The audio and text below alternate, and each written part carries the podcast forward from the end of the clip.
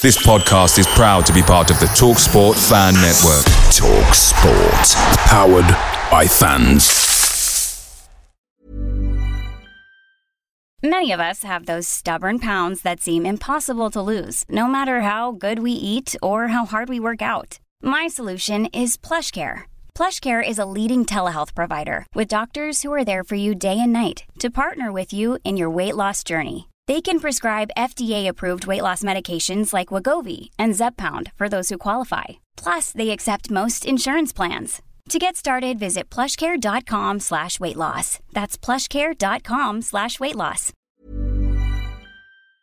The TalkSport Fan Network is proudly supported by Delivery, bringing you the food you love. McDelivery brings a top-tier lineup of food right to your door. No matter the result, you'll always be winning with McDelivery. Order now on the McDonald's app and you'll get rewards points delivered too. So that ordering today means some tasty rewards for tomorrow. Only via app at participating restaurants. 18 plus rewards registration required. Points only on menu items, delivery fee and terms apply. See mcdonalds.com.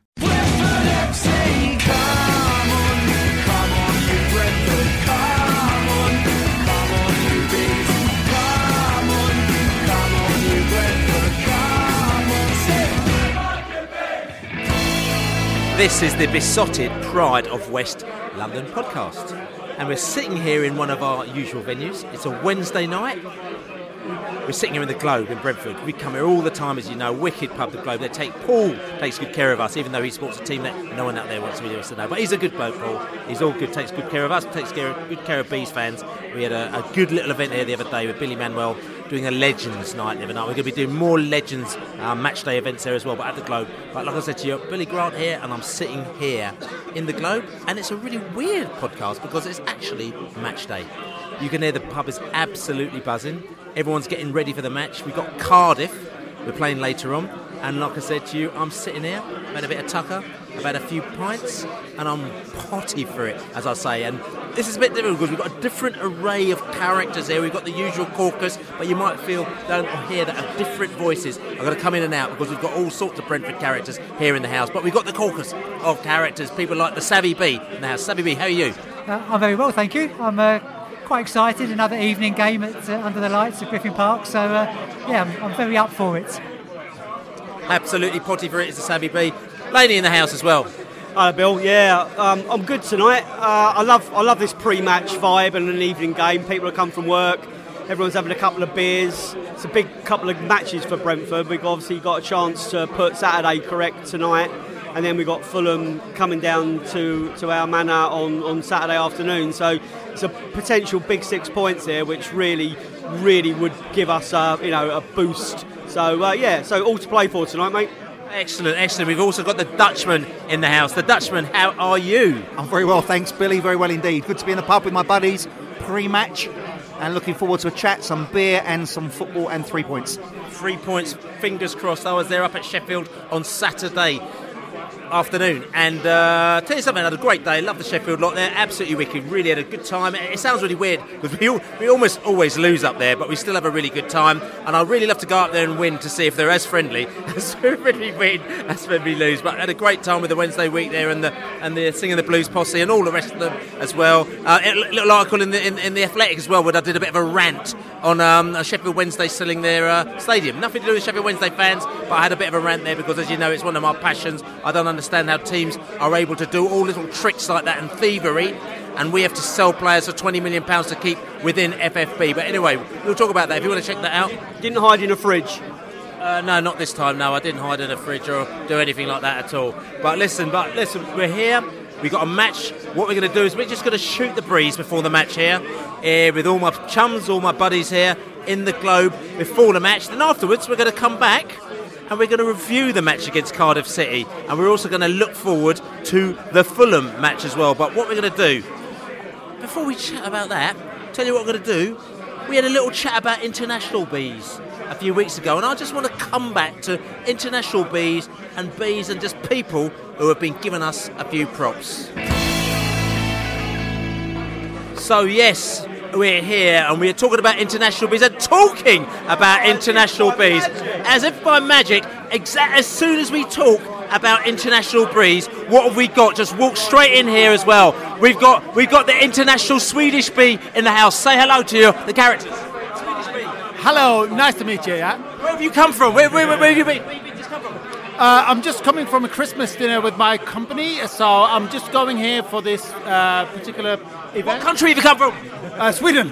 And, and you've, you brought a couple of Swedes with you as well, haven't you? yeah, I did. Some workmates from Sweden. Yeah. And, and, and you, I mean, you had a season ticket and everything like that. You're, you're a typical international beast. He's just walked in on this. He's got no idea what we're talking about. He's very confused, aren't you? I have no context about this conversation whatsoever. So I was, basically, what I was doing, I was explaining about the international bees and the fact that we've got people who support us from all over the world.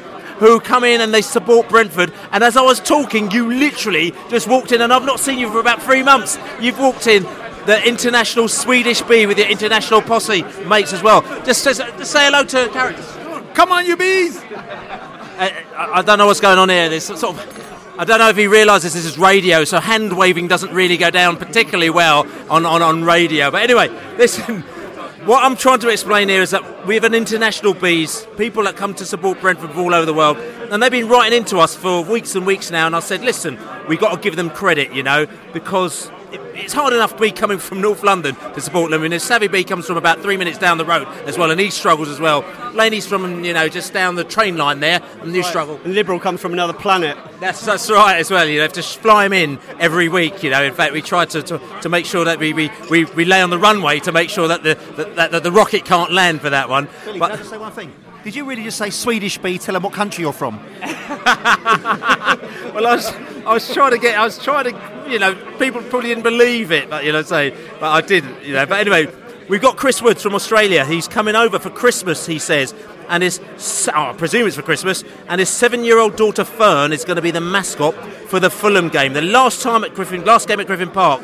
His dad, he says, drinks to the Griffin and the Globe and used to go to school with that renegade Bill Ben. You all know Bill Ben out there. He listens to podcasts every week and he loves it. So thanks, Chris. We're going to see you on Saturday. Make sure you come down the Globe and have a drink with us. And Australian Bee, who's got a daughter who's going to be mascot on Saturday as well. And the story about the Jakarta Bees, you must have seen the Jakarta Bees flag, which is up on the um, the new road. It's been there all the time. You thought, what is Jakarta Bees nonsense? And Nick Porter says, my daughter and son were born in Indonesia, and they're both season ticket holders, hence the Jakarta Bees flag in the new road. Um, so he says that counts as international bee. So as far as we're concerned, yeah, that's an international bee. Um, Harold, the Dutch bee as well, is going to meet us a bit earlier. He flew in a bit earlier, but he was in the pub about three o'clock. Yeah. Yeah, the Dutch bee, but I think he's gone off his drink. He's going to be here all the way through to Saturday as well. So we've got the Dutch bees in the house as well. Uh, Lewis Carter as well. He always listens from sunny Queensland. So Lewis, thanks for tuning in there as well. And also we got Marco, no Marcos from Ecuador. Ecuador. Ecuador. As well, if you remember that from Sash, the old tune from the 90s, big tune on our, one of our stag doing weekends. I think your your stag doing weekend, wasn't it? No comment. But um, there's a, there's a lot of a lot of um, people from across the border, a lot of Welsh here tonight. But I don't think they're supporting Brentford. No, no, no, no. We, we can't call them international bees. We can call them international sort of uh, swans or sort of kind of uh, yeah, just characters. You know, what I'm saying We've got Sanjeev as well, who's uh, again. Character comes down the globe and drinks. Top, top bloke, Sanjeev Artualia as well. He actually lived in Hanoi for three years and he actually talked about the bees on national TV as well. So he's trying to give a bit of a uh, um, an international bees vibe there as well. We've got Leicester Bee as well, Dan Su as well. He flips between here and South Korea as well. So of course he's international bee as well. Dave Bowens as well. He wants us to put an Australian tour out as well. We're going through all this lot as well. And James Carroll. He lives in Modena, Italy. Italian bees, that's interesting as well. There is an Italian bees. He compensates by watching Modena in Serie C. Anyway, that's just a little shout out to more international bees as well because we are so proud to have fans that come from all over the world. But we've got a few other things that we want to talk about as well because what we have is um, Brentford. It's coming to the end of the decade. And uh, at the end of the decade, as you see, it's all flying around there. We had a little thought. We were sitting around there and we were thinking, tell you what, what is our best team of this decade? Brentford players in this decade. And I was, I mean, I'm scratching my head because there's so many fantastic players. So we thought, like, like other people out there, we're going to try and put together, with your help, Team of the Decade. So if you check Twitter and also check Facebook as well, and we might even quickly put up an article on there, we're going to ask people to just throw in who they think that their votes are for team of the decade, and what we'll do is we'll put it to the vote. And we also need to put together the worst team of the decade as well. We could do that as well, which would be a lot of fun. We'll put out the t- team of the decade and the worst team of the decade as well, which is what good and be flying around. So let's uh, check that. But I'm just wondering, I mean, guys out there, have you got any thoughts? And also, first of all, we've got to put some rules into place. Do loan players count in team of the decade? No, I, no, they can't count. I mean, you know, no, I, I don't think that's right. I think they need to be ours. They need to be signed. They probably need to play more than sort of a dozen matches for us. So, yeah, I think not not too strict parameters, but there needs to be some some rules, some manners rules. Okay, so say for example, I'm just to, I'm, I'm just throwing it out there, just because you talk about them games of play. Could say for example, David Raya and Pontus Jansson be in our team of the decade? Do you believe? Yeah, yeah, no, they're they're, they're fine. I, don't, but I don't think um, Szczesny should be included. No. No, no, but I mean, Raya and Jansson probably played 20 games, and that's it. Yeah, no, they're, they're Or 15, or not even 20, probably 13. yeah, they can be included. We've signed them. Yeah. Okay. All right. So we've got the rules out there. So like I said, check Beesotted on Twitter. Also check our Facebook page, and we might put a little article up there. But I'm just going to go around the table here as well. If just one or two, any players that you think that you might like to include in the Brentford team of the decade, the Dutchman. Too easy and too predictable for me. King Jota, uh, number one on the team sheet. Well, not- Why? Not, number one, not in goal, but you know what I mean. Number one. What? Why? number. I still think probably he's the best Brentford player I've ever seen uh, in two different spells, and his contribution and his excitement for me makes him. And there's some contenders I think on shorter periods of time, like Saeed at the moment, and others. But I think over a, a longer period of time, Jota for me first name in the in the Bees team of the decade. Savvy B. Uh, for me, it's going to be Sawyers. It's always Sawyers. It always will be Sawyers. We're going to have to buy some really fantastic player to be better than Sawyers. I'm saying Sawyers. Did you say Sawyers by any chance? Uh, yeah, Sawyers. Uh, Laney. It's really difficult because obviously you want to say you want to say some people like Pritchard, but we've, we've set the parameters. He wasn't ours. I think the other parameter is obviously at their best, and um, so you can say my, my comparison would be Raya versus probably Bentley. Bentley at his best, I thought was incredibly good, and I think, but I think Raya at the moment is better than Bentley. So these these are the kind of conundrums. So it's not, you know, I'm going to take this one quite seriously, and I say I think Rico Henry um, at his best is probably better than any other wing back we, we've had. So I'm, I'm probably going to say Rico Henry.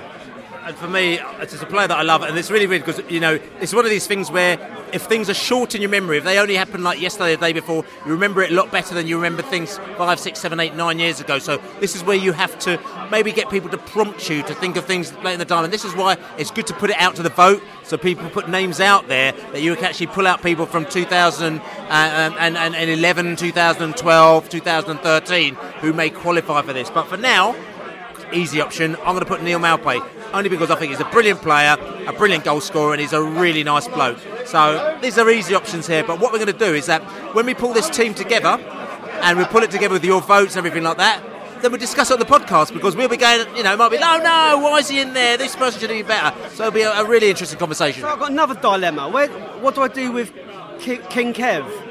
You know, like so King Kev is probably is it? He didn't actually play in this decade, did he? King Kev's in the Legends 11. Not, not Of course, he was playing in the decade. Yeah, yeah, that's true. Well, yeah. Well, I suppose it's got to be the quali- the quality of the player in that decade. You know, do you understand what I'm saying? I think, are we going to play 4 3 3? We're going to have to sort out the formation. No, no, no, no. It has to be in formation. Yeah, it has to be in formation. So you can't you can't pick four right backs and four left backs. You have to best right back, best left back, best centre backs. Definitely. 4 4 3 3, that's, that's also our best formation. I mean, we've, we've got, we're going to go around because we've got characters in the house here. Just going to get pull up on a few kind of random bees in the house here. We've got the James. James, uh, uh, any player that you would have in your bees team of the decade? Bees team of the decade. Um, I know he hasn't played played a lot, but Josh Dasilva, I think he's he's, he's, he's a great player. He's, he's going to become a become a great player as well. Yeah, That's interesting. Again, there's a lot of uh, younger sort of uh, bees players that have played in the last year or two that are in the team, team of the decade. So it'll be interesting to sort of kind of spin it out to try and see whether or not we can uh, we can get other, you know, other players inside there. And then, like I said to you, we'll see it's going to be voted for, and we'll put it out there. I'm just wondering, any players? We got this uh, character here from the South Coast. Any player that you'd pluck out uh, to put in your bees team of the decade? Of the decade? What, what this decade? Um, Quick, we've got to push you on this one. okay, I'm, I'm going to go with Douglas. Who's that? Oh, Jonathan Douglas was an interesting one. So we got Jonathan Douglas from uh, well for the team that got us up as well, which uh, I think there'll be a lot of players uh, in that team. The team that got us up will, will actually be in the team of the decade. Um, so it's interesting players as well. We're going to have a look around to see whether or not there's any any other, other any other characters who, uh, who, who any players with the team of the decade again. You know what I'm saying? Say again, Bill. Any player that you think that should be in the team of the decade? Team of the decade. Oh, Just one player. Neal Maupay. Oh, no, no, but other than that, play, we've already got him already. Um, I'm going to go Rico Henry. Oh, you, you listen, listen. You're not, not, not good enough. Yeah. Keep going, keep going. Going. a uh, uh, uh, quiz show, this isn't it? It's, no, I can't do it, Bill. Higher, higher. He doesn't doesn't doesn't know any of the players. Yeah, you haven't, you haven't been you haven't been to enough matches, have you? I've been to most of them. Yeah, uh, okay. Right, right, What are the worst? Okay, what are the worst? Actually, we got a teacher in the house here. Listen, listen. This guy, you know, if, he, if he's a teacher, then you know he cannot have a go at you for not doing your homework. So I do not feel guilty at him at dropping this right on him because he should have done his homework. I want to know any Brentford player you believe should have been in the team of the decade. Any Brentford player I believe should be in the team of the decade. Oh good lord. Um, Sawyers. Oh, Sawyers, it's already done, and another one. Come on.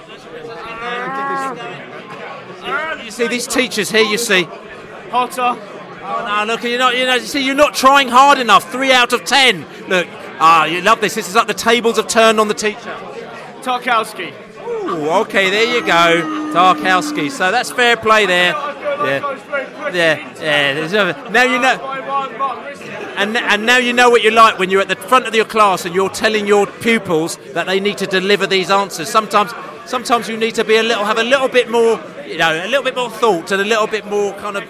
Yeah, that's right. He's gone. So listen, we're getting an idea of the best players in the team of the decade as well. Hold on a second. Can we also add in manager of the decade just for more contentiousness? Oh, I think, I think, yeah, I think we should we should throw that in because we can we can throw that in for a bit of fun as well. A bit of fun. Do you like a bit of fun? Yeah, I mean it's going to be it's gonna, it could be quite contentious this one actually. Uh, I, I thought I'd remove that one because I sort of didn't really want to get involved in that conversation, but it's uh, yeah. Yeah, well, Andy Scott was on the. By the time it, the decade started, he was on his way out, though, wasn't he? Yeah. No, he, he- he brought us up in 2009, didn't he? He had one decent year. I'm only joking anyway, so. Yeah. But anyway, listen, here. we like Andy Scott, which is all good. Listen, just quickly, just go around. A bad player, somebody who should be in our worst team of the decade. Dutch, can you think of anyone? Can you, oh, right, hold a minute. Oh, we got the wristing here. He wants to go uh, first. so he doesn't do- Tarkowski.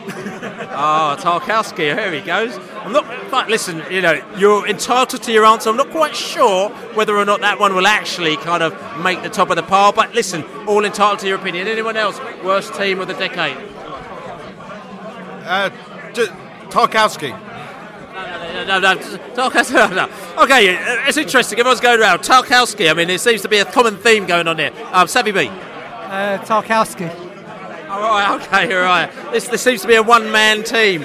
Can we get anyone else? Can we get any any, any more bids on uh, any other players, um, lady? It's probably uh, between James Tarkowski and um, Harley Dean, but probably James Tarkowski.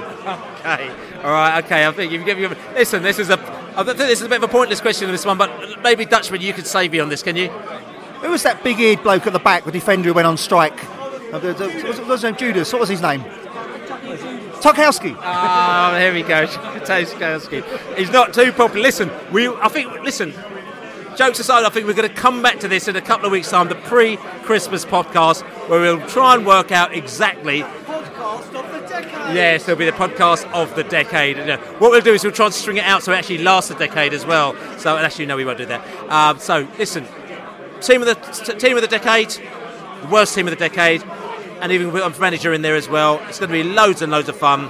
We'll talk about that. But listen, let's just come back and talk about some serious business now because we've got Brentford team who are doing not too bad. We keep fluffing it every now and again, but we've got some we've got some new recruits potentially coming in January, but those might be too many. So we're going to talk to ourselves and say, tell you something, who do we want to come in January, and do we who do we think should stay where he is? So serious business there now, because listen, we've got a squad at the moment now. We're a little bit threadbare. We didn't think we would be. But we saw it on Saturday. We had a couple of players out. Pontus Jansson was out, and also Dalsgaard was out on Saturday against Sheffield Wednesday. If you want to check out the uh, the radio show, the Beesotted radio show on Pride of West dot London, check it out. We got Laney, and we also had the Liberal Nick as well. Uh, he stepped out of campaigning mode for a couple of hours to step into the studio and talk about the game on Saturday, Sheffield Wednesday game. We had the fans, what they thought about it, and everything like that. But just check that out if you want to talk about it. So we're not going to discuss it in this podcast, but what we are going to discuss is the fallout. The fact that we saw that match, and we thought, wow, we've had a couple of players injured in our defence, and we needed to, bring in extra players. And we looked at the bench, we thought we are quite threadbare, and we're trying to get to January when we know we're going to be getting some players coming in in January from different places. One of those players is Halil Dervisoglu. He plays for Sparta Rotterdam. He's scored, I don't know, maybe four goals for them. He's had quite a lot of assists. He's very highly rated. Technically, he's going to be coming to us in January. Apparently, his manager is going to fly to London to ask whether or not, beg, whether or not he can stay with uh, Sparta Rotterdam for the rest of the season. The question mark is whether or not we actually allow that to happen. We've also got Emiliano Marcondes, who was with us, and then we sent him to Denmark to get some game time, to get his confidence back, to just get him back in the vibe. So he's out there playing football for the team who are top of the Danish league, uh, FC Midtjylland, who are owned by Brentford owner Matthew Benham. You know, and they're keeping the vibe there, and I think that Midtjylland would also like to keep him. Maybe they might even want to buy him, which would be an interesting deal because Matthew Benham would be negotiating with himself. You know what I'm saying? So, uh, but anyway, that's a different scenario as well. But do we bring him back? And also, we've also got a third player as well. Um, we've got Marcus Forss, of course. Can you feel the force? Who's at AFC Wimbledon at the moment, and he's banging in goals. Yes, at a lower level, but that doesn't matter because it's tougher out there. You've got to be tougher. You've got to, to, to know how to to, to, to, to play with these players. So Marcus Forss is banging in goals for AFC Wimbledon. They love him. You know, the thought was that you know maybe Marcus Forss is better staying out there and getting game time and coming back to us next season, but we never know. We need to bring somebody back. The question is who. I've got the Allard here who's just stepped in, like I said to you. This is like a in and out, shake it all about podcast as well. The Allard was listening to Thomas Frank's um, interview where he talked about these players who may or may not be coming back, didn't you, the Allard? Yeah, and Thomas Frank seems to suggest that only um, two of them would come to, or come back, I suppose, or come in Develos, or Halil's, um, yeah, in his, um, you know, for him it'd be the first time he came here, but only two of the three. And he said he maybe even one. And, um, and that then led to some further questioning about who that would be. I think one of the points Thomas Frank made was that out of the three of them, Forss is the only sort of natural centre forward. Um, the other two could play through the middle, but could play in other positions as well. Whereas Forss is an out and out centre forward. Uh, so you know you can kind of make of that what you will. It will be an interesting um, discussion that I would imagine is being talked about you know, in the next week or two here at Brentford. It probably also depends somewhat on what happens to the squad, who's fit. I guess they're going to have to make the decision before the 1st of January. They can't suddenly ring them up on the 1st and tell them what's going on. Uh, but, you know, I, say, heaven forbid, an injury to Watkins, then I think the whole thing flips. Um, so, yeah. This, um, this threesome conversation reminds me of a YouTube. Anyway, we should move on. Listen, coming back to Matt Allard, the Allard, I want to know who do you think we should bring back in January? Just, just your personal thoughts. I'm not saying that this is going to happen, but I just want to know. Um, well, you could. I, there, there, there's an argument that says you go with what you know, which, which is Marcondes and Forss. There's another argument that says how you know what, what do we know about Forss in terms of playing up front on his own? He's at Wimbledon, I believe he's playing a two-man. You know, a, they play with two centre forwards, and that, that doesn't that doesn't really tell you anything about what he's going to do playing up front on his own here. We're not going to change our system for Forss, I don't believe. Even though he has played up front on his own with us. Well, he, well, he has, but But part what he'd have to bring to the game is yes, he's got to score goals, obviously, but there's far more to it than that.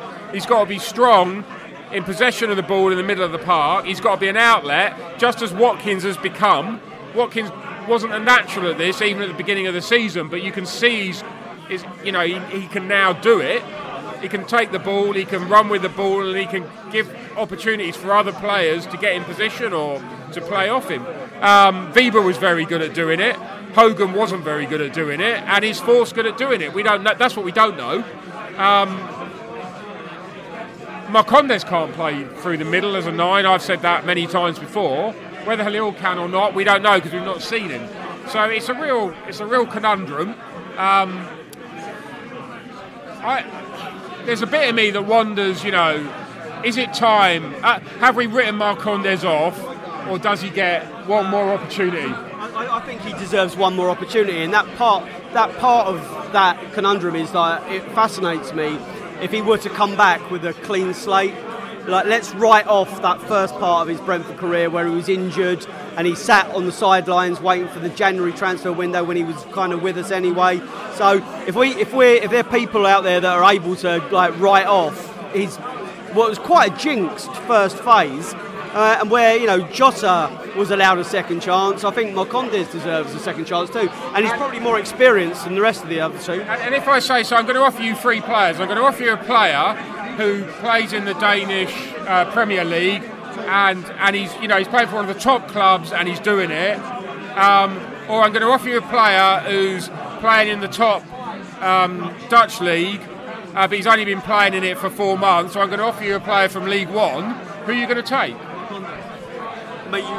So, so, so, so, so, that's, so we're going around the table just quickly and just to show you that this is just to show you. We're going to come to that in a minute. Just to show you it's live and direct. The team users come in, and we got Pontus Jansson, we've got Jensen, and we've got um, um, and, um, um, um, um, um, Dalsgaard, yeah, Dalsgaard. He says that. Uh, yeah, the Danish one as well. They've all come in.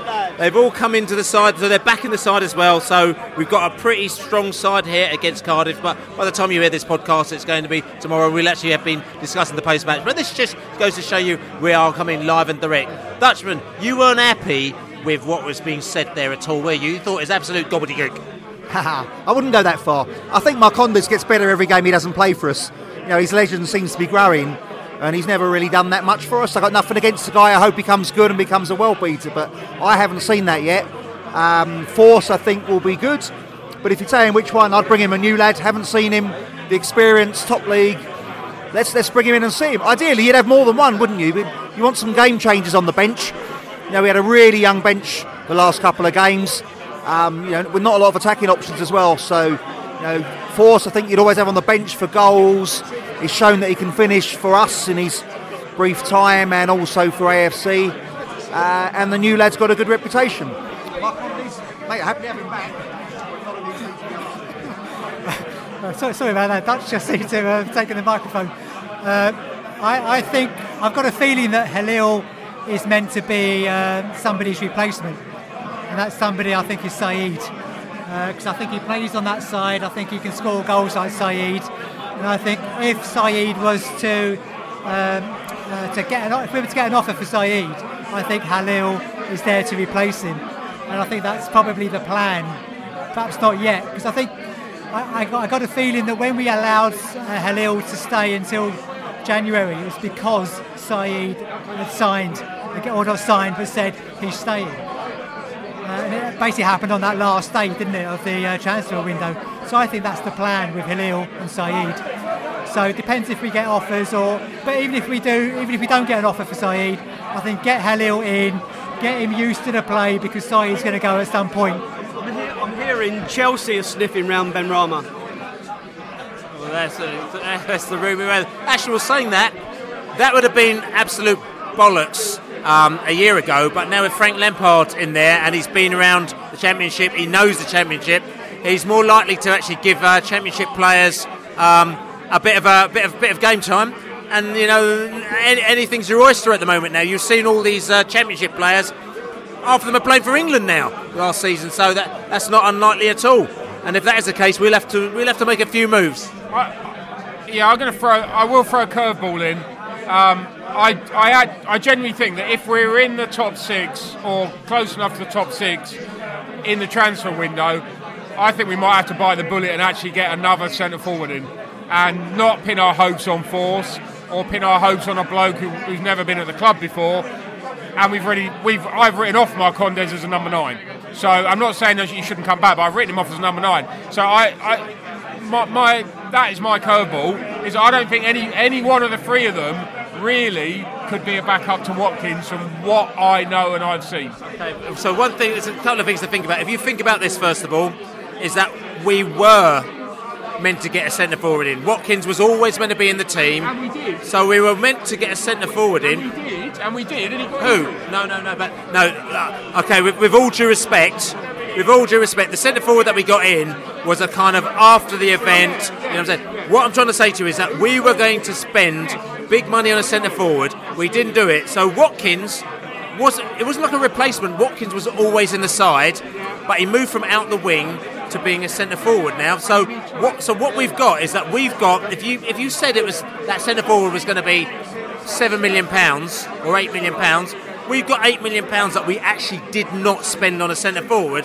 That was there if we felt that the time was right. Of course, it was meant to be um, Lyle from Charlton. You know what I'm saying? So he was meant to be, and he was gutted about it. A lot of newspaper articles uh, at the moment now are saying that we're going to go back in for him. Whether or not we will or not, that, that is a different story altogether. And, and that is my point, is that I think we're still in the same position as we were then. I don't think anything's changed. We've had a great scenario that Ollie Watkins has come in and he's scored a load of goals, and we're, we're, we're still in the game. But the fact is that if we've got a striker or two strikers like other teams have, you know, interesting Leeds. I mean, I was going to ask a question. Leeds have got Nketiah on the bench that they um they hardly bring him up. They hardly bring him off the bench, Nketiah, with Leeds. But they've got this player that if they bring him off the bench, bang, he's putting the ball in the back of the net. Interestingly, um, the rumour is that Arsenal want to take Nketiah off of Leeds and put him to another team because they don't believe he's getting enough game time. Now, would that be a move for Brentford? Because it means that we can still keep your forces and your other players within the loop. You're bringing in the players for like four or five months just to do a job, which what we don't normally do, and he actually kind of helps us to get to the next level. Yeah, I, I agree 100%. Um, but we haven't loaned a player in in what two years? Three years? But we also hadn't bought a very old player or an experienced player in a number of years. Things can always change. Yeah, I, ultimately, uh, that is my point. Is that we, we went with Karelis and he got injured because we knew we knew we need another number nine, and then we've run out of options, and we don't have any options till the transfer window opens.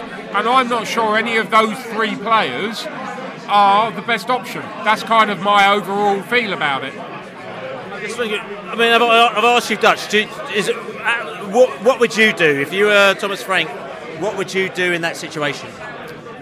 his challenge for me is massively around who he keeps, isn't it? You know, if he if you keep Watkins and you keep Benrahma, then he's not as stressed about getting replacements, just about supplementing the squad.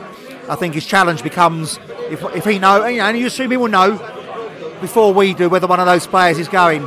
Now, are we talking about strengthening our squad or replacing? Okay, let's let's presume that Watkins is going to stay because if Watkins goes, this is a different story altogether. You, you're going to have to be bringing in players, all sorts, and probably bringing these players in as well. Let's presume that these players are staying. We still have to strengthen. Uh, you, you do, and the challenge, as, as we've had in the past, is if you start looking to pay five, six, seven million pound for players, they want to play. You know, they're not coming here to be understudy to Benrahma or to Watkins. You know, they want to play, and that's where it becomes more difficult. And I think you know the Forss and the Marcondes and Halil potentially, you know, they've got more time on the bench and are, are more expectant of that. But if we go out and spend seven million pound on someone tomorrow, they want to start, and that's when the whole squad thing becomes an issue. Um, and that's a great problem to have.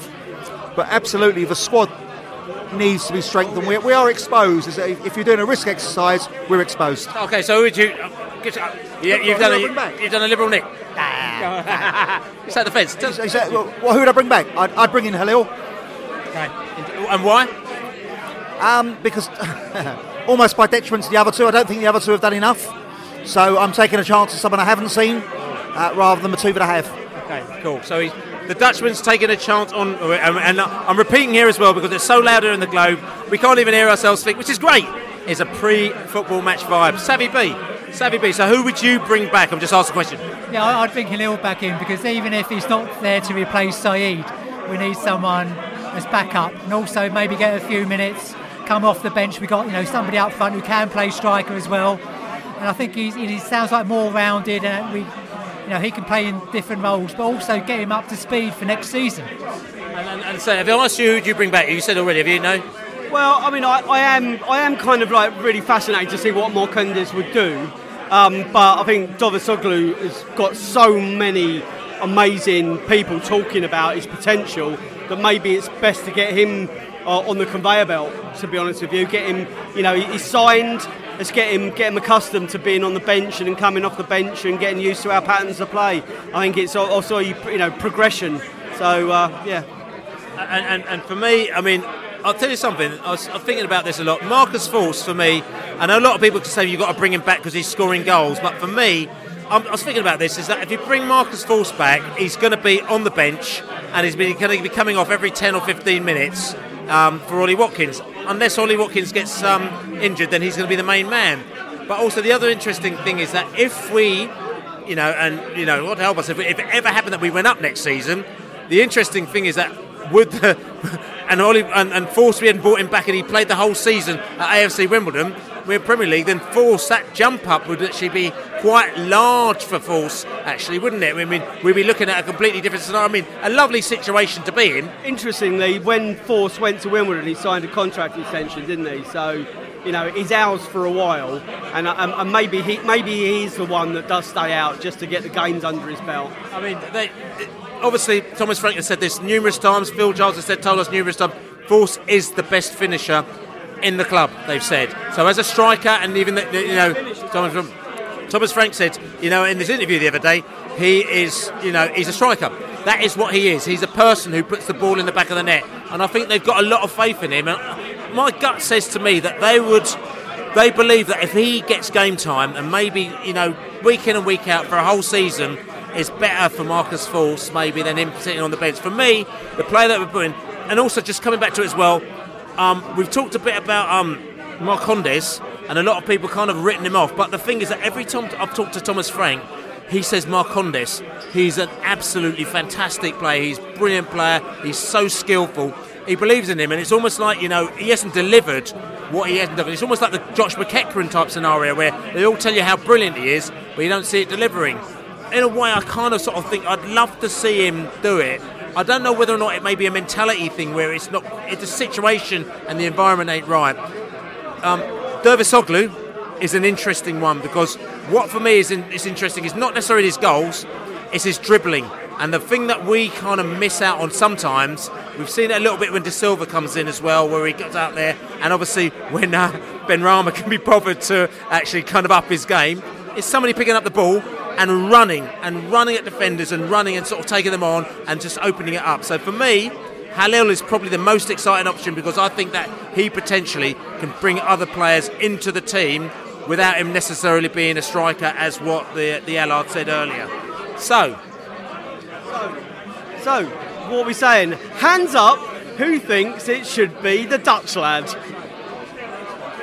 Three, four. four. We've got four. Five, five. Well, the Dutchman's in the Dutch Yeah, that, yeah, that's right. He, he's biased, so it only counts as half a vote. My, my hand's going to go up for Marcondes. Two, two for Marcondes. And Three for Marcondes, yeah, three from Marcondes. Four staying where he is. Yeah, four staying where he is. Uh, four staying where he is. Four four staying where he is. Yeah, Yeah, he is. Yeah, everyone, everyone. everyone says four staying where he is. So there he is. So we've decided. So we're going to put a phone call in to Thomas Frank. Should we do the election now? Yes, that's right. Uh, Is there an election soon? Apparently. Never heard of it. Anyway, listen, we've got a game to go to. We're going to go and sup another beer, get down to Griffin Park, underneath the lights. Hold on a second, what's going on? We're having a prediction for Cardiff. Sorry? No, no, we're not going to do that. No, because it's going to be no old news. Absolutely old news. You're saying, yeah. he wants a prediction for Cardiff, but I just think by the time you listen to it, it'll be like what they're talking about. So I think what we'll do is, Oh, I've been outvoted. I've been outvoted. Hands up, who thinks we ought to do a prediction? Ah. Yeah, everyone apart from Bill. I've been outvoted on this one. Right, who's going to who's going to embarrass themselves first? Right, I'm going to give it to I'm going to Sav first. See how how absolutely rubbish you're going to be. Uh, I normally go for uh, quite big wins for us, but I think this one's going to be tight. I think we're going to be a little bit nervous after Saturday, but I still think we'll come through as 2 1 winners. 2 1 to the Bees from Savvy B. So you'll check this out afterwards and please post or tweet and just say how completely and utterly wrong we got this all. The Allard. Yeah, 2 0 Bees. Um, I, and I normally go, I'm normally a bit cagey and, you know, but I, yeah, I think I think 2 0 Bees. I, I think um, the, the, the team are back together tonight. We got 2 0 to Bees, you said? Yeah, yeah, 2 0 Bees. 2 0 to Bees by the Allards. Well, on the radio show I said 2 2, but now I've seen the team, I go 4 1 Brentford. 4 1 to the Bees. I- I'm going to go the Dutchman actually. 3 0 Bees. Oh, 3 0 Bees. And I'm going to go 1 0 to the Bees. I'm going to go very tight for this one, you know what I'm saying? So, what we'll do is that when we come back after we've had our beers, after the game, we'll have, we'll have to discuss that result and just see how far or near we all are and also how happy we are. We're also going to talk about the Fulham game and we're going to have Farrell Monk from the Fulhamish podcast giving us his lowdown on Fulham and telling us if he is actually crying at the moment now. But as we say, we're off to the game now, as we say, come on, you Bees! Come on, you Bees! So we're back in the boozer again after the Cardiff game, and the result was absolutely, as we say, TV tremendous, fantastic. Tell you what, let's listen to what the fans had to say in the pub and in the ground after the game, and then we're going to come back and have a little discussion. Yes, good now it's finished. Um, thought it pretty comfortable actually most of the game, 2 0. Uh, and then the usual panic at the end. Uh, it's quite refreshing to see how some teams play against us and the hoof bit. And, you know, other than the free kick, which uh, the, the, the goal, long shot, we didn't really give them much when you watch it, I guess, in, in, in hindsight. It's a good three points. Yeah, I mean they they ran out of ideas, so they just had to kind of pump it up by the end. Uh, we held them off pretty well, I felt, uh, but you know some of those panicky long balls into the box uh, were a bit problematic. But uh, we stood firm. We played the game really well. Uh, I predicted a 2-1 Bees win tight game, and uh, that's how it came. That's why we were so like getting Pontus that deal over the line this summer is probably the deal that's going to change our season. He steadies the ship. He gets the other players believing as well. You believe you can see these games through.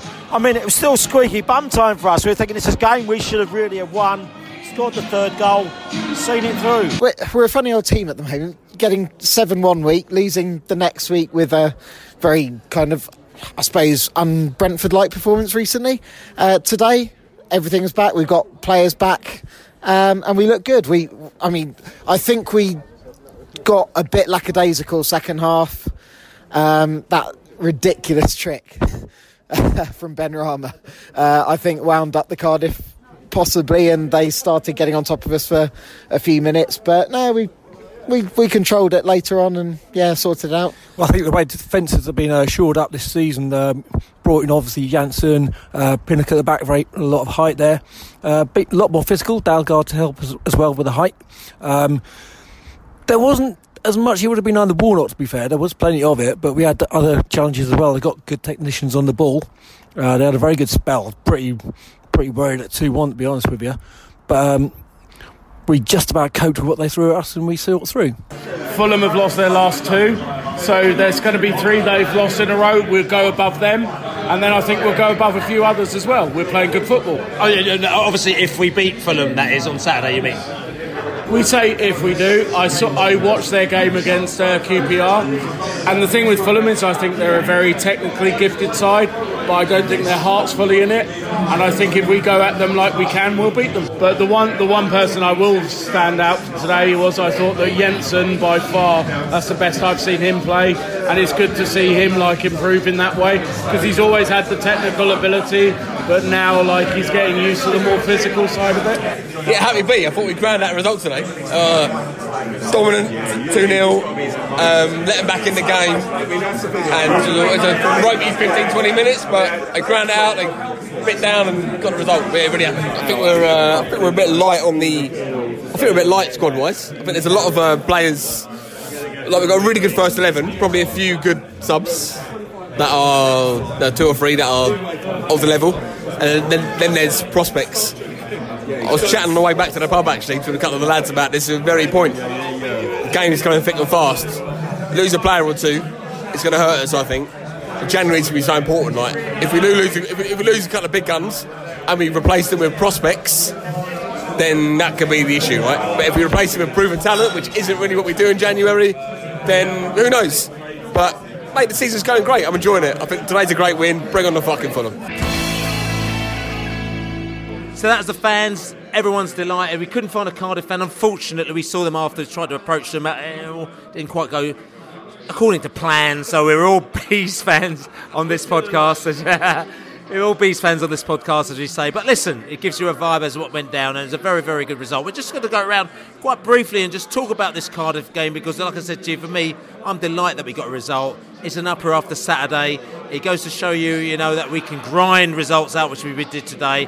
And also, I think it was very important, especially at home, not to lose the match as we go into such a massive game on Saturday. Dutchman, you were delighted, weren't you? I was very delighted. I, I thought that's the sort of game that we could easily have drawn.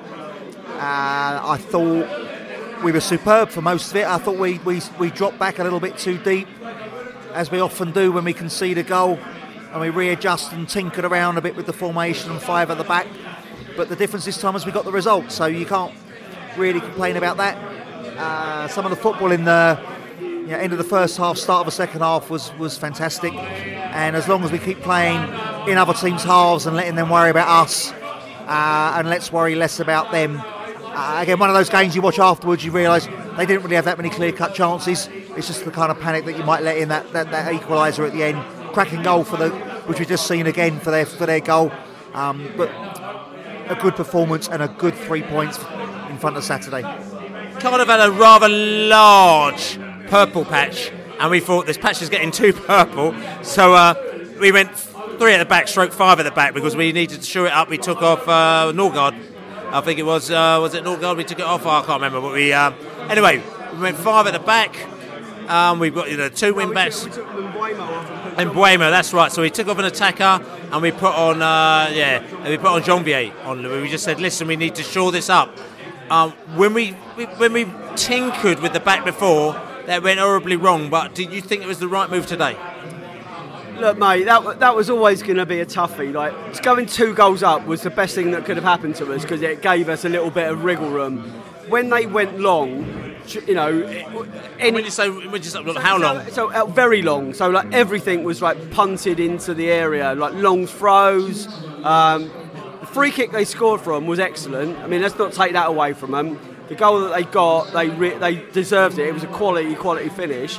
However, you know, the because we had Dalsgaard back and because we had um, um, we had uh, Pontus there, um, we, we had that aerial ability to deal with it a little bit more. And that organisation, we weren't we, we, we didn't look like we were going to buckle. I think any other club in that division would have struggled against Cardiff today, and, and we and we rode it out. And I think that's just like credit to us. And in, in my heart of hearts, with this games Wednesday and Saturday, I still thought, I still think we probably are going to drop points, but I'd rather have dropped them tonight, have like drawn tonight and won on Saturday. So, so you, so you put pressures on the team now. they have to deliver. Well, yeah, they do, but I, I, just think there's even more chance of us doing well on Saturday now because we, we have bounced back from a defeat. The, the, the top of that division now is really, really tight. Uh, there's only a, there's only a couple of three points between third place and seventh place. Um, so we, this, you know, the, the, the, top two seem to have pulled away a little bit, but you know, it, it's, it's, still all within our grasp. If someone said that you would be almost halfway through the season and you were two points away from third place, you'd be like pinching yourself, and that, and that's where we are. So I think we don't need to be fired up anymore for Saturday. It's a, it's a West London derby. Um, we can overtake them with a win. Our goal difference now is p- plus 21 more than QPR. Um, we, we're in a really good position. Yeah, yeah, we are we are inconsistent. Yeah, it could be better, but my God, you know, we're, we're, we're clearly not top two um, contenders at the moment. As yet. As yet, yeah, yeah, of course. At, at this stage in time, we are we are a, a, a solid playoff team, in my opinion. Um, but that's not to say with a bolstering in January, we, we can't challenge for a second position. Listen, okay, listen, and you talked about a big game on Saturday. The big game on Saturday is the Fulham, the F word. We're going to come back after this little twang because we're going to talk about Fulham because this is a really massive game for the Bees. So, Saturday, we've got a massive game, big game. It's Fulham coming out to Griffin Park. And tell you something, it's so huge. And especially after the game today, the fact that we actually got a result means even more to the Bees because we didn't want to go to that game on a loss or even on a draw. So it means so much. And if you might know, if you listen to Beesotted, we've had a competition. We have won all sorts of, uh, we had tickets to give away lots of tickets to give away, and we've had people entry onto Beesotted Twitter and Beesotted Facebook, Beesotted all over the place. We've had the competition winners, and we're going to announce them now Adrian Lewis, Anthony Hanlon, Christopher Waters, Luke Richter, Gary Shipton, Kate Daniels, Dave Wright. hey, they've all won a pair of tickets to come to Fulham, so they're all going to be down there, very excited to come down to the Fulham Brentford Fulham match on Saturday, which is all good. So they've, they've had their emails, they know what's happening, they're going to be getting them, they're going to be coming down, which is all good. Um, but we're sitting here, and also the fact is that what we asked them to do, we asked them to describe their experiences, their Fulham experiences, their best experiences versus Fulham. And uh, we've got a number of uh, replies to that one as well. I mean, I'm going to read up a couple of them as well. Christopher Waters, 1991, Brentford 4, Fulham nil. The only thing Fulham were worried about was Terry Evans from set pieces. I ran on the pitch afterwards and gave Dino a big hug. Great times, he said as well. Anthony Hanlon as well. So for me, it was going to be Fulham first Fulham game. One all draw, 1997. I was 12. Went with a school friend, his dad, who were big, big Fulham fans at the home end. It's the first time I felt genuine pride in supporting the bees, having been told that we were going to get smashed. You know that feeling. It was that old school feeling that you have, like you know what I'm saying. You're in school amongst Liverpool and Man United fans, and you're a Brentford fan, and they're telling you that you shouldn't be doing the business. Dutchman, have you got any there that you'd like to read out? Uh, there's loads, Billy, there, but, but probably four or five games that everyone's going on about, as you would expect. Um, the 4 1 might get the odd mention. Um, I'll read a few of them in a second. The 4 1, the 4 0. Um, let, us pick a few of the. Jota in the last minute. So here we go. I don't know. Hertzy, we know Hertzy. River at HQ. Blissett brushing mince pie crumbs from Stannard's chin, even after Fulham increased the entrance price. Christopher Waters, Maupay injury time after just flying in from Australia. Similar, similar from others there. People with their family supporting them. Dave Guru Piggott, a winner. Jota in the last minute. Don't mind not winning, but if the winner isn't saying the same thing as me, something's very wrong. Because that's my favourite memory of all time. Favourite Fulham story 4 1 away. Luke Richter. First season back, 6,000 odd Bees fans, and the goals were all crackers. Great stories mostly, and hopefully there'll be some more on Saturday. And as well, I've got Luis Adriano, as you see him. He's very, very, very active on Twitter as well.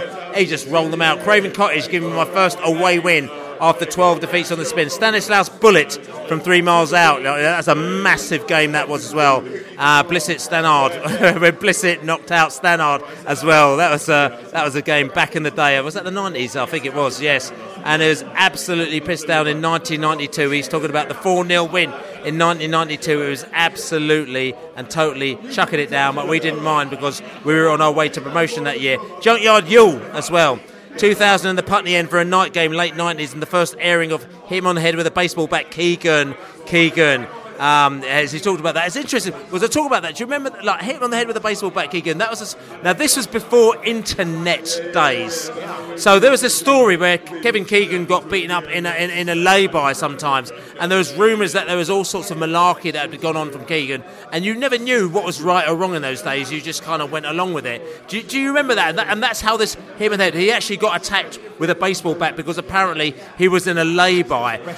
Yeah, resting. And apparently the lay-by at the time was they said it was like just off the A1, just coming down from Newcastle. Do you remember that? I do remember it. I remember that night very, very well.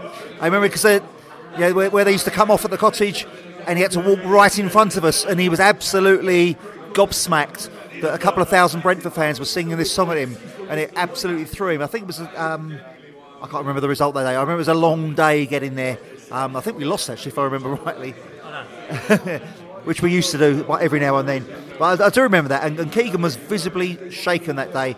Um, not my favourite Fulham memory. Definitely my Fulham one. Stanislaus one was one for me as well.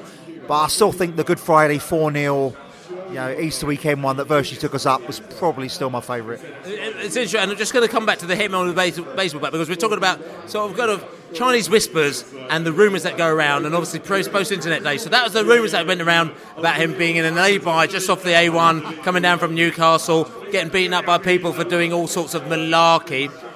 But apparently, if this happened actually somewhere near Reigate in Surrey, so it was actually nowhere near Newcastle, and he just come back from a, he was uh, I think he was managing his team, um, that's his team, and they'd come back from a, an away game somewhere, and he's very tired, so he pulled over into a lay-by for a bit of a nap, and then all of a sudden he got attacked by some people who uh, attacked him with a baseball bat and, and nicked his wallet and all sorts of stuff. I've no idea where you're trying to take me with this conversation, Billy. I know nothing about those, those stories. We're talking, we're talking about Kevin Keegan because we're talking about you know when uh, back in the day. him and him. heard the word lay-by.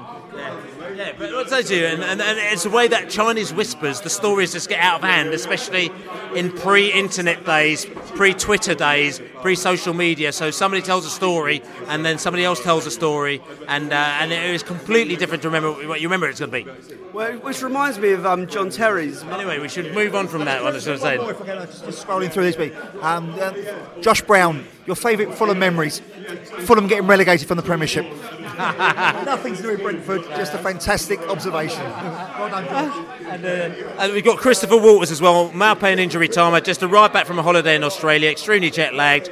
Was a complete surprise that my friend's brother had the seat directly in front of me. I was really tired, wishing the game would go on so I could go home when Maupay scored a late equaliser. A great one. That was brilliant, that was. The photograph from that, that, that was um, by, by Farnham B is fantastic. If you get it on official Brentford fixtures, just check it out. I was so excited and celebrated by my friend's brother in front of me, but in the excitement, his glasses got knocked off and he was punched in the face.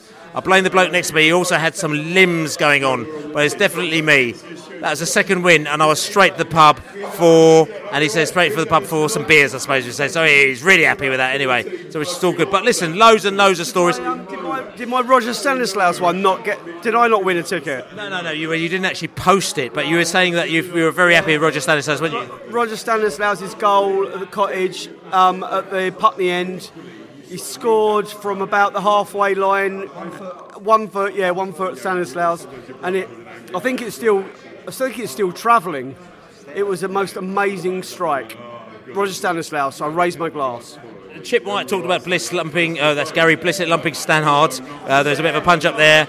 And also Gary Bates using uh, Gordon Davis as a trampoline as well, as back in the old school days. Like you know, so, so like I said, loads of entries. Listen, thank you very much, everybody, for uh, entering into this. It's been absolutely fantastic. Gary Shrimpton, the Good Friday massacre, he talked about there as well. And uh, like I said to you, Graham, Sam Graham's Smith's reaction towards the Fulham fans when Maupay scored that injury time equaliser. He looked like a man possessed, and everyone said at the time that Graham, um, Dean Smith he never reacted to anything. He just was like totally chilled out, and he never waved to the fans, and he had no reaction. But he had a proper reaction that day. He? He did, and uh, just got another random memory. I, I, it, it must have been the season that we come up. Must have been. I know we won four 0 at Griffin Park. It was the game at Craven Cottage, and there was still cash on the turnstiles. And I still remember everyone, not mates, that I just queued up with other people. We went into the ground, and people were grabbing handfuls of ten pounds and twenty pound notes as they went through because the bloke wasn't looking. So I think they must have lost money that day. Also, remember the time where we, we sold out the away allocation, so they had to let excess fans into the Riverside Stadium, um, Riverside stands, and they didn't realise that excess fans was about 3,000. And they were absolutely unbelievable that we had like two sides of the ground, and the Fulham fans were so unhappy with that. I mean, I'll talk about what. And they, and they say it's not a derby. No, no, no. I'll, I'll, I've got to talk about one game as well because there's been millions of them, and I loved it. I mean, I remember the, the first game when we played Fulham back in the 80s as well, when they came down from the down to the third old third division and they equalised. I remember they, they scored the goal, beat us 1 0 at Griffin Park in the 71st minute as well. The, the, uh, Mac, I can't remember, the, he was an Irish uh, player. He, he scored the goal. I was devastated for that one as well because I was so wound up for that one. It was really great. But I remember years later in the in the 90s it was um, good friend of mine Paul Cassell Paul Paul Paul C you know is like a good mate of mine I met him uh, at Reading beforehand we became very good mates and his brother he ended up doing. I'm, I'm sure I said this. Uh, this is a story before, but he ended up doing work experience at Fulham. So uh, he did work experience at Fulham, and he did that. And at the end of it, they said to him, his whole session, they said, "You can either have some money, or we'll give you an executive box for any game you want." So because I like he was younger, he said, "Oh yeah, you know, Bill, he's always sorted me out, and Paul and Cleve, I'm going to get an executive box." So basically, he sorted an executive box for the Brentford game. So in the end, we all got an executive box for the Brentford game against Fulham. It was brilliant. And we went there, and it was, oh, I can't even remember the score, but we won. It was massive. So we were in this executive box singing and going mental. I think it's the first time there's been an executive box surrounded by police. it was quite bad, actually. But, you know, we weren't causing any trouble, but we were singing and dancing when they weren't really expecting that. So, yeah, there, it was an excellent. Yeah, of course it's for us. So it was absolutely fantastic. Is that like Ryan Sessegnon getting work experience at Fulham?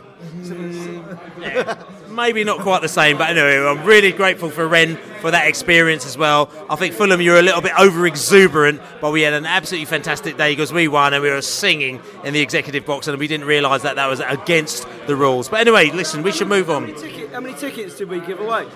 How many tickets did we give away? Uh, we gave away, oh, 74%. yeah, 74%. That's what it was. Absolutely 74%. But listen, we've got big game on Saturday. We need to know a little bit more about Fulham, so we're going to talk to Farrell Monk from the Fulhamish podcast. He's going to tell us what's going down at this very moment in time. Listen, I, don't need to take the cues from you, okay? With Fulham. Hello, I'm Farrell Monk from the Fulhamish podcast. I've been a Fulham fan all my life, thanks to my dad taking uh, me to the best football ground in the country. Um, last season wasn't particularly fun. Uh, the main reasons being, you know, there wasn't really a lack of, uh, there wasn't really a transfer strategy that was coherent enough for our team.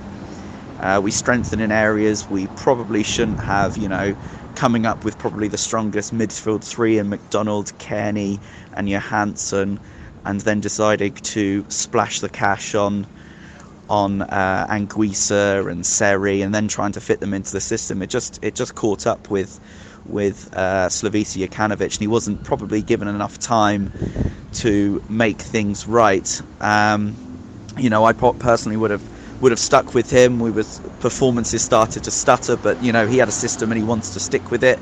We went to Liverpool in his last game and probably should have taken at least a point there. We were we were unlucky to to go away um, uh, there being defeated 2 0, and that ended his reign, his, well, very successful reign as manager in the end. Um, and then we brought in Claudio Ranieri, which, quite frankly, was an absolute disaster spell for us. He tried to sort of play very much a defensive system with, you know, quite possibly the worst defence in the league. You know, ended up shipping 81 goals that season and he thought that it would be a good idea to to start playing defensive football and trying to play counter attack with players that we didn't really have. And unfortunately his his uh, his reign ended with a whimper and thankfully we got Scott Parker in who you know couldn't stop the rot and we ended up getting relegated. But he decided to you know play play the players that were needed. Under Ranieri he wasn't really playing our talisman Tom Cairney was playing Sessegnon out of position. It just wasn't going right for him. And Parker came in and was like, "Look, we're going to play our best players. We're going to play the system that the players know and love." And results came our way. Three wins in three after we got relegated, and it was, you know, feel good factor came in. This season, it was absolutely imperative that we that we managed to keep some of our better players that we're realistically going to keep a hold of. You know, obviously we've got huge backing at the moment uh, with with the Khans that we can splash the cash a little bit, and we're able to tempt Tom Cairney and Alexander Mitrovic, who, to be honest, yes, they uh, given big new contracts, but to be honest, they absolutely love it down at Fulham, thankfully, and you can tell by the way they play that they play with a smile on their face and and they they always talk about how much they love it down at Craven Cottage. So it was really key to hang on to those players and strengthen in areas and really listen to what Parker wanted from the team this season. And you can see that in the style of play. We're going back to a very much possession based football with just a bit more bite involved. Some very key tactical uh, switches, you know, you know, ever so light, but uh, very, very key ones. We're now playing with more out and out wingers and more reserved fullbacks, and we can see that now with with the signings of um, uh, Anthony Knockaert and Ivan Cavaleiro, for example, out and out real energetic out and out wingers, and it's shown with the bulk of goals that we've already scored this season. Unfortunately for him, um, it hasn't gone too well recently. We've seen two losses in a row, but that's probably just down to the unfortunate fact that we're suffering quite a lot of injuries at the moment. Uh, you know, at the moment in, cent- in centre midfield, you you have Kevin McDonald, Harry Arter, Harrison Reed, Bobby Reid, all out in the centre of the park, and it's really showing, especially in uh, in the game against Preston, where um, you know we were playing, having to play Stefan Johansen and Josh Onomah in, in centre mid. And yes, Steph Johansen's been an excellent player for us down the years, but Josh Onomah has been quite off the pace. Hopefully, he can pick it up. But to be honest, we're still third in the league, as at speaking. Um, I think uh, Scott Parker's got the team playing that we want them to play, and he wants them to play, and they the players are very, very receptive to it. Um, on to Saturday, the big, big local derby and the last one at, at Griffin Park. I'm looking forward to going to it. You know, it's it's just going to be a, a real sort of you know who, who we're going to look out for on the day in terms in a, in a Fulham shirt. I, we're not entirely sure. It really does depend upon uh, who's going to be fit and available. Hopefully, Tom Cairney is back and and really picking up his where he left off and. Um, and it really does depend on some of the other injuries because you know you might not know, but Fulham are incredibly tight-lipped about who is on who is in the treatment table and when people are coming back. Quite rightly or wrongly is is for you to decide. Um, I feel that one player to really watch out for is probably Aboubakar Kamara, uh, almost a forgotten man towards the end of the last season, shipped out on loan to Turkey, but has come back this season, really worked hard. He's integrated back with the squad well. Scott Parker's full of praise for him, and ever since he's fought his way back into the team, he has been, you know, probably our most creative spark. Um, as one one of my mates calls him, he he is the firecracker, and he's living up to his reputation. He's added a few goals recently, so um, him and Mitrovic seem to be linking up quite well. So. Um, the other one I would say is Neeskens Kebano, who's fought his way back into contention due to injuries and this last two sub appearances. He's really sparkled coming off the bench.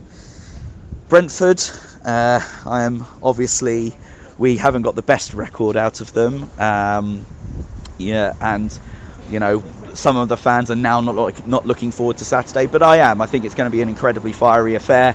Brentford are obviously chasing the playoffs. We're already in the playoffs, and you know Brentford always seem to raise our game against uh, against us. So hopefully Fulham can raise the game and match them on the pitch and really play our game and not rise to it. Uh, I'm looking forward to it being as an occasion for, for both sets of fans. If I'm trying to be democratic about it, but diplomatic even about it, um, considering it's the last time we'll ever go to Griffin Park, cups cups aside. So it will be a very tasty atmosphere down in West London. Um, score prediction though, I, I'm thinking it's going to be a high scoring affair, and I'm going for 3 2 to the Whites. Thank you very much. Uh, hope you enjoy the game Saturday, but only from a sort of enjoying at- atmosphere because Fulham are going there to win. Come on, you Whites. So that was Farrell Monk from the Fulhamish podcast, and know, listen, Fulham, you have to admit, they come down for the Premier League last season, and uh, he's up them down. Yeah, listen, we'll talk about that a little bit later. But they, Fulham, they were expected to get promoted straight away. It hasn't quite gone according to plan. They've obviously got score, yeah, yeah, yeah, but not XG, but XP, XP, expected to be promoted. They've got Scott, um, Scott Parker. Scott Parker. Yeah, Scott Parker. Scott Parker in. They've got Spocker in. in he's got. He's in the. He's in the driving seat at the moment now. Some Fulham fans aren't completely happy with him. They spend a lot of money. They've got a lot of very, very good players in there. They don't seem to be quite clicking. This may be an opportunity for Brentford. I mean, I'm just going to talk about Fulham as in their characteristics, what they're about. They're very good at attacking it down the wings. They're very good at creating chances through, through using through balls. They're uh, they're good at finishing scoring chances. You know, I mean, look at Mitrovic; he's unbelievable. You know, they're very good at protecting the lead, so he can't go behind. And they're also good at defending set pieces. But what they're not good at is defending counter attacks. so we know that we're good on the counter. Also, defending against attacks down the wings, they're, they're bad. And also, they're very, very, very bad at stopping opponents from creating chances. So, you create the chances, you know what I'm saying? It's not good. They like the possession football and their short passes, you know, Fulham, so they pass the ball around, kind of like us. So it's like, you know, six, seven hundred passes, whether or not they're actually kind of clinical at the end of the day is a different story. You know, it seems like it's a game of get the ball to Mitrovic and he will score. But other than that, you know, so basically you have to stop them getting the ball to Mitrovic. You know, they like to take long shots, they attack through the middle, attack down the left, consistent first 11, play the offside trap. Listen, we know what Fulham are about. They lost against um, P&E the other day. They haven't had a great record recently. They are beatable, aren't they, the Dutch? Yeah, they're beatable. They're, they're a good team, and Mitrovic probably puts them slightly above where they are. I don't think they're that dissimilar to us, probably in terms of um, the, the, style and the play. I think that they were, you know, they're, they're, a decent team on the whole. They have got a real focal point in Mitrovic, and he's he's a quality player. He's a premier player, but uh, there's not all about him. We've got quality players as well uh, and probably more of them throughout the pitch. And we're probably less focused on one player than they are. So it's, it's going to be a great game, isn't it? It's going to be a great atmosphere, sold out. You know, we haven't sold out at GP for a long, long time now. Um, bring it on. We're not, we're not actually good against um, managers that are named after overgarments. So we've got um, Kenny, Kenny Jackett, we weren't very good against, and then um, Scott Parker, not we haven't we haven't beaten him yet. So um, and Brian Duffelcoat, we haven't we haven't beaten him. So I, I, we're up, we're due a win. I mean, we're due a win, but I mean, just coming back to this Fulham, coming back to this Fulham sign, this Fulham game. I mean, in, in, a, in a strange way, even though we'll be up for it, the pressure's off us, though, don't you think? I, I, don't know. Yeah, yeah, yeah. It is after winning tonight. I think I think the pressure is off of us. If we if we're looking at over the whole season and three points are three points. It, you forget the opposition. Then you know a draw on Saturday is probably okay. So like to get four four points out your two home games, that that will be okay. But really, you know, once you add the Fulham ingredient in and you kind of step back, and I think I think everyone, every player, the manager, every Brentford fan that goes into that stadium on Saturday is going to be uh, uh, drunk and urging, urging a win. Um, so I think th- there is pressure, but it's a positive pressure, if you know what I mean. It's kind of like it's an exuberance, it's a real passionate hope that we can turn up on Saturday and everything goes in our favour. If we play anything like we did tonight, then we, we stand a good chance of winning. Um, we, we just need to make sure that we, we you know we, we, we take our chances and we and we go at them on the front foot I mean, uh, we're going to do that anyway. You know, that, that's the way we're going to try and play. We're going to go out there and we're going to take the game to Fulham. We're not going to sit back and go, oh, there they were in the Premiership last season. Forget all that. You know, forget all that where they were, who they are, how much they've spent. Brentford Football Club is on a bit of a roll at the moment. They've lost the last two. We've, we've, we're doing all right. So uh, at Griffin Park, we, we stand a really fantastic chance of winning. So we just got to hope that there's no injuries, there's nothing picked up from tonight. If we if we can turn out like we did tonight, then, then we, we stand a brilliant chance of getting three points. Looking at, um, I mean, again, XG. Some people, like I said, don't like it, but we like it. It's a very good indicator of what's going on. I mean, I'm just looking at the last Fulham game. Uh, okay, Fulham had a player that sent off as well. But so did Preston have to play at the centre off. Preston actually was 2.17. It's pretty high, pretty strong. Preston, you know what I'm saying? They were creating some good chances. Fulham was 0.71, which basically means that, you know, adding up all their chances, you know, 0.71 um, percent over, overall of, of scoring. And, and, and, and they weren't looking, they didn't create lots of chances. Now, Fulham aren't particularly great, um, from what I can gather, away from home. You know, so they've got us today. Our XG was about one point, roughly about one and a half. You know, we did all right, but we seem to be getting the balance between. Um, I think Cardiff was. I can't, again, i will have to look back at it, but I think Cardiff was about 0.7 or 0.8 as well. So we seem to have the. We're getting the balance where we're not going sort of super high, two or three XG, which is like you know fantastic, absolutely out of the world. But we're trying to get the balance between being really good defensively and also having those attacking chances as well. But we're not trying to give too much away. So Fulham coming down to Griffin Park on Saturday will be quite interesting how we, we, we manage them. Yeah, I mean, you talk about XG, and it's an, you know, I, I'm a believer as well, and you know, I'm not, I'm not, pre- not literally preaching to people that don't want to believe it, but you, you can also look at goal difference because it, it's, it's a similar, it's a similar kind of um, um, metric where it's about what you score and what you concede. And even even if you take our seven goals that we scored against Luton out of the equation, where we stood in the table before tonight, it showed that we were plus seven without those seven goals against Luton. We were plus, actually plus 14, and the teams around us were either minus three or zero.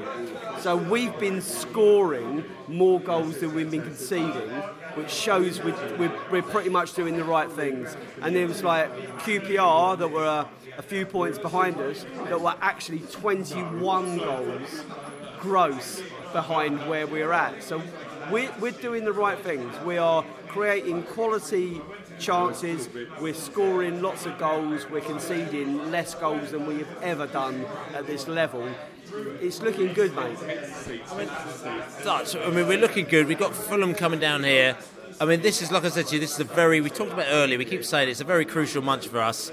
You know, playing these teams, these top teams, you know, we, we, we need to get results from them. We, you know, last season we were doing very well against probably like lower teams and, and upper teams we were, we probably, we were probably in the, in the right position where we finished last season.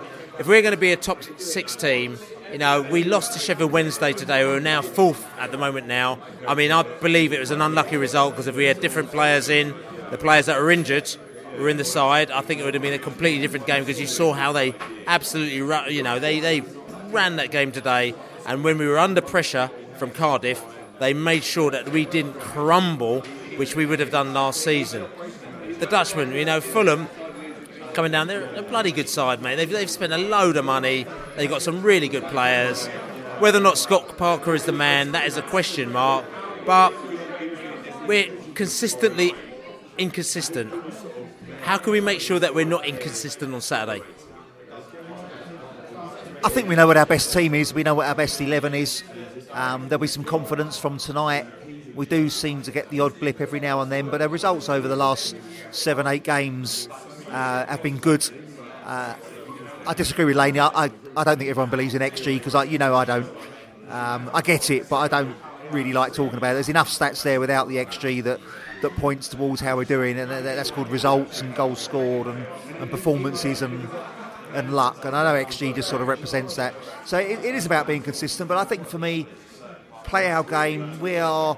Yeah, Fulham will be looking at us thinking they're a good team. You know, we've got to contain the guy who's the top, whatever he is, second or third top scorer in the championship, and we double up on Watkins. Then you got Benrahma, who you know showed in the first half today. When he's on his game, he's unstoppable. So you put two on him, and then you try and stop Brian, and then you can't do that, and then you've got Rico Henry bombing through in the space that's created. And know, we're a good team. Going forward, we're an excellent, excellent team. And the difference this year is we are more secure at the back. And you know, we, we, we worried with that bombardment today, but we held out, and we've got different players now. And I don't think Fulham will be looking forward to playing us at all. I'm going to ask you a question. Do you think, because obviously there's a thing about the team and the squad and rotation and who we should play, do you think that we should stick on Saturday with exactly the same team that we played today? Because there's, there's been a few question marks about Jen- uh, Jansson, even though he had a great game today. You know, whether there's Mokotjo, is he in, is he out? You know, there's a lot of kind of ifing and butting about players. What do you think? No, I I think we need to start as we started tonight, if, if I'm honest with you. Yeah, I, I don't see any reason whatsoever to change the starting 11. I looked at the starting 11 tonight and I thought, that, that's, that's a winning team. And uh, I, I, I still think the same. I think, uh, you know, obviously there will be substitutions along the way on Saturday, but start, start as we set up today, and I don't think we will go far wrong. If we get a draw, that's, I think that's the worst that's going to happen to us on Saturday. Interesting. So look, we've talked about Fulham. They're coming down there on Saturday. We've heard from Farrell Monk from the Fulhamish podcast. We've had a little discussion. We talked about the Cardiff game today. Just the last thing I'm going to do is going to go around and just get a little bit of a score prediction from you guys uh, from Saturday. Can I predict the Cardiff score again?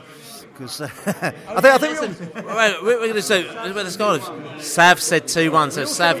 Yeah, we did also. To be fair, Sav got it spot on. So uh, yeah, it's interesting. We can't normally do this, but this is quite nice to actually do this. You know what I'm saying? Uh, you want me to go first? I'm going to say for Fulham, I'm going to say two one to the bees. I'm going to say one 0 Brentford. Stanislaus 35 yarder. Five one Brentford. Ah, look at him. He's like, listen, if you say 5 1, mate, you know, all the beers are going to be you. You know, if you 5 1 and you get it, it's going to be beers for you all for the rest of the night. But listen, this is the Beesotted Pride of West London podcast. We've got loads of stuff coming up for you, like I said to you. In about a week's time, we're going to put up, we've got a little interview from Red Star Belgrade when we went down to Red Star Belgrade, the Bees. We're in Serbia. We'll put that up probably in about a week's time and Beesotted as well. Billy Manuel, that's going to go up as well on Beesotted. Beesotted.com as well. We've got the 1st of May. Don't forget to just put that in your diary. The end of season social is going to be big. We'll be talking to a few players about that. We've got all sorts of stuff going on as well. But other than that, I'm Billy Grant here. I'm in the pub with Laney of the Dutchman. We were here with all sorts of characters and, you know, Savvy Bee and, and people beforehand. And uh, this has been a tremendous day. We've got the three points we need to, but we've got Fulham on Saturday, and we need to get three points on Saturday. But as we say, this is a big game, as we say. Come on, come on, you bees.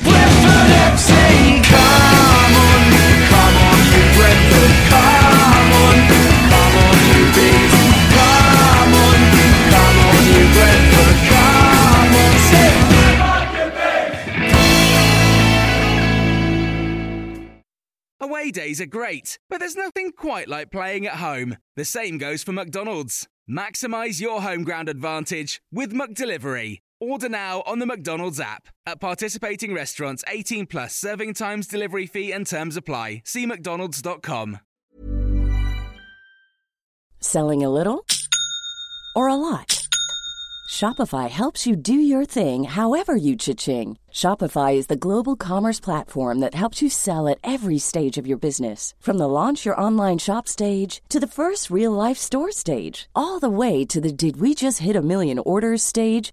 Shopify is there to help you grow. Shopify helps you turn browsers into buyers with the internet's best converting checkout. 36% better on average compared to other leading commerce platforms because businesses that grow grow with Shopify. Get a $1 per month trial period at shopify.com/work. shopify.com/work.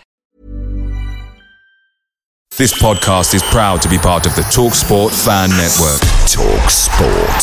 Powered by fans.